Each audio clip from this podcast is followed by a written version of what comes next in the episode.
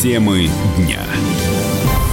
Здравствуйте, в студии Елена Фонина о главных событиях дня в течение ближайшего часа. Выборы в это воскресенье прошли не только в России. В Абхазии состоялся второй тур выборов президента. В нем участвовали Рауль Хаджимба и лидер оппозиции Алхаз Квицини. Победу одержал действующий президент Хаджимба, причем с очень небольшим перевесом. Его преимущество оказалось чуть больше процента. Центр избирком Абхазии признал состоявшимися выборы президента страны. Об этом сегодня рассказал председатель ЦИКа республики Томас Гоги. Сейчас э, с нами в студии политический обозреватель «Комсомольской правды» Владимир Варсобин. Володь, приветствую тебя. Да, ну, я, здравствуйте. Я, я все, что касается Абхазии, когда мне говорят диктор там, или где-то говорят, что что-то там кто-то победил, мне все время возникает усмешка, потому что и здесь еще неизвестно, кто победил. Я объясню. Дело в том, что закон Абхазии предполагает, что президент избирается во втором туре большинством голос, э, этих, э, тех, кто э, приходит к урнам. Так вот, если э, четко по закону судить, то никто не выиграл эти выборы, потому что э, действительно первое место занял Хаджиба, но там нет 50%, там 48 это и с копейками. А, да, 47 и 38. 40, да, а, и э, получается так, что Дело в, дело в том, что это прогнозировалось. И э, было заключено джентльменское соглашение между Ханжеба и Квицини, а то еще перед этими выборами, что кто вот выиграет выборы, тот и будет президентом. И теперь Квицини э, отыграл назад, сразу после того, как проиграл выбор, сказал, да, я не оспариваю того, что у меня голосов меньше. Но давайте действовать по закону. А, ребята Ханжа спросили, ребята, как же джентльменское соглашение? Ты мужик или не мужик? Вот Виценко сказал, нет, это всего лишь было формальное, в смысле, это всего лишь было личностное соглашение, которое не имеет юридической силы. И абхазская э, история теперь подвисла на очень опасном рубеже. Почему? Потому что есть такая их традиция. Когда идут выборы, э, в, Сухум стягиваются с разных сел сторонники и тех, и других.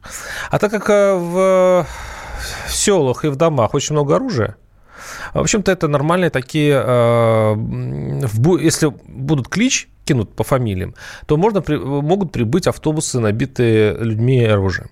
Сейчас это самый опасный вариант развития событий, и сейчас, э, на самом деле, сегодня, сейчас э, решается судьба мира в Абхазии.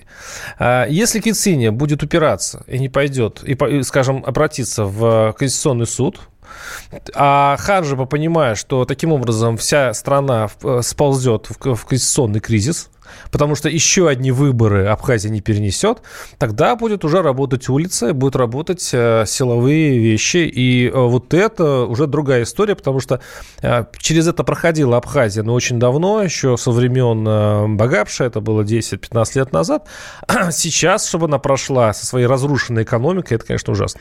Но твои слова подтверждают и ответ на вопрос, который был задан Квицини, готов ли он вывести своих сторонников на митинги. Квицини ответил, мы ко всему готовы. То есть опосредованно уже вот эта нота в его ответе прозвучала. Скажи, пожалуйста, Володь, ты э, был в Абхазии, был не один раз, э, ты был на первом туре э, голосования. На, у меня вопрос следующий. Что такое абхазская оппозиция?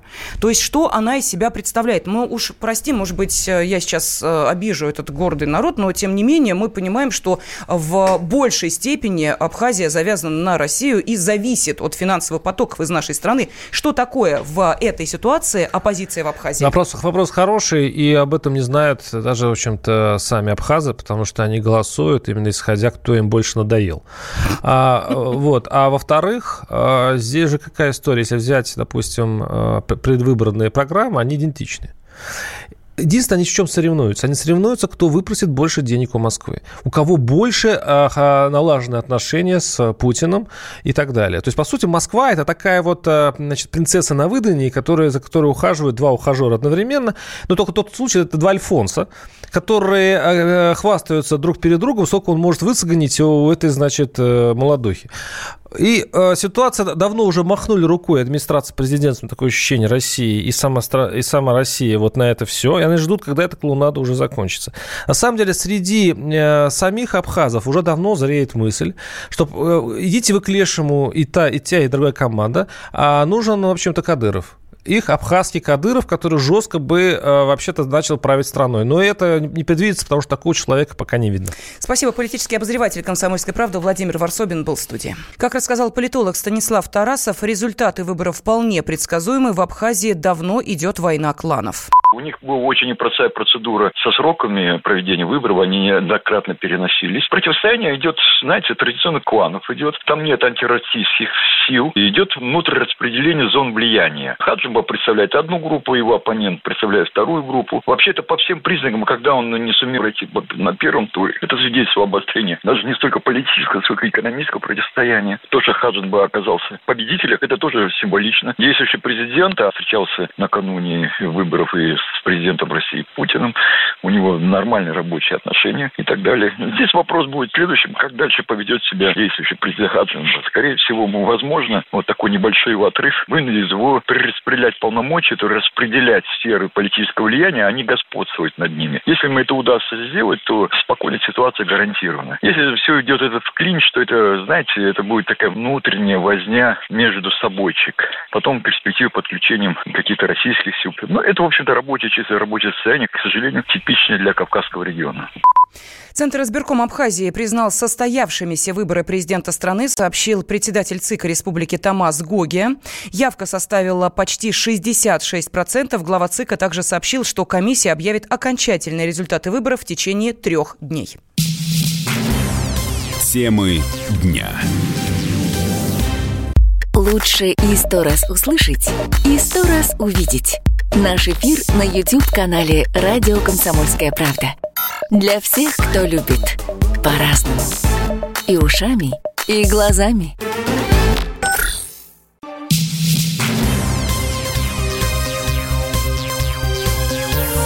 Темы дня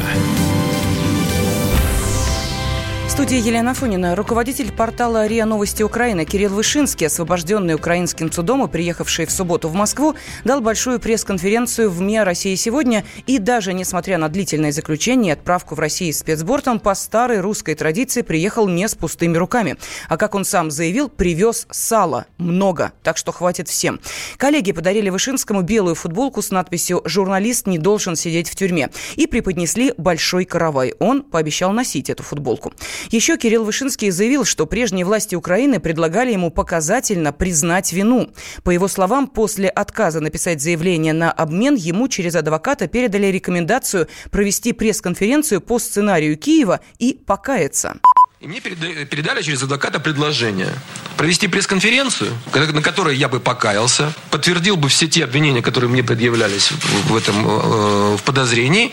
И мне сказали, что ну, понятное дело, что после этого ты в Россию не уедешь, но мы организуем твой отъезд в Европу, там ты встретишься с женой, с матерью, все у тебя будет хорошо. Я и от этого отказался. Ближе к весне мне сказали, что ну ты видишь, так сказать, идут какие-то политические процессы, давай как бы ускорим их быстренько. Я говорю, в смысле, как, где я, где политические процессы? А тебе нужна простая вещь. Ты э, идешь на сделку со следствием, признаешь свою вину, тебя помилуют, и все. Делали некие предложения, держали меня как э, обменный фонд, пытались этим шантажировать высшее руководство Российской Федерации. Владимир Путин назвал ситуацию задержанием беспрецедентной, заявив, что журналиста арестовали за его прямую профессиональную деятельность. Его в первую очередь и поблагодарил Вышинский в, своей, э, приветств... Э, в своем приветственном слове на пресс-конференции в Москве. Я хочу начать э, с того, чем, как правило, заканчиваются большие романы, книги и так далее. Я хочу начать со слов благодарности, со слов благодарности тем, кто приложил огромные, как я считаю, усилия для того, чтобы я оказался на свободе. Ну, в первую очередь, это то корпоративное сообщество, российские журналисты, европейские, мировые журналисты, поскольку я э, видел э, заявления и Международной Федерации э, журналистов, и Европейской Федерации журналистов, всем тем, кто потребовал, чтобы э, я, как журналист, в тюрьме не находился, поскольку вины на мне нет, и это было очевидно для тех людей, которые были знакомы с моим делом, хотя бы даже минимально. Спасибо огромное Министерству иностранных дел Российской Федерации, политическому руководству страны и лично Владимиру Владимировичу Путину. Я написал в феврале, наверное, э текст, э, где я сказал, что я бы очень хотел сказать спасибо этому человеку, Владимиру Путину, потому что он первый из э, крупнейших политических лидеров заявил о том, что я человек, который страдает безвинно, поскольку за профессиональную деятельность наказывать нельзя. Поэтому спасибо человеку, который первым сказал об этом из политического истеблишмента, который боролся за меня. Ну и, естественно, спасибо всем тем, кто помогал ему в этой борьбе, кто бился за мое освобождение. Отдельное спасибо и Сергею Викторовичу Лаврову, который очень, хорошо, очень сильно поддержал меня в мой день рождения, когда сказал, что ну точно меня не бросят. Кирилла Вышинского задержали в Киеве 15 мая прошлого года по обвинению в поддержке республик Донбасса и госизмене. Ему грозило до 15 лет лишения свободы. Восемь раз суд оставлял его под арестом в СИЗО, но 28 августа Вышинскому изменили меру пресечения, а 7 сентября он прилетел в Москву. В России вырастут пособия для родителей. На выплаты по первому и второму ребенку в следующем году и дальше из бюджета выделят втрое больше денег, чем в этом году. Правда, сами пособия в три раза не увеличатся, а всего лишь на 7%. В среднем это примерно до 12 тысяч рублей.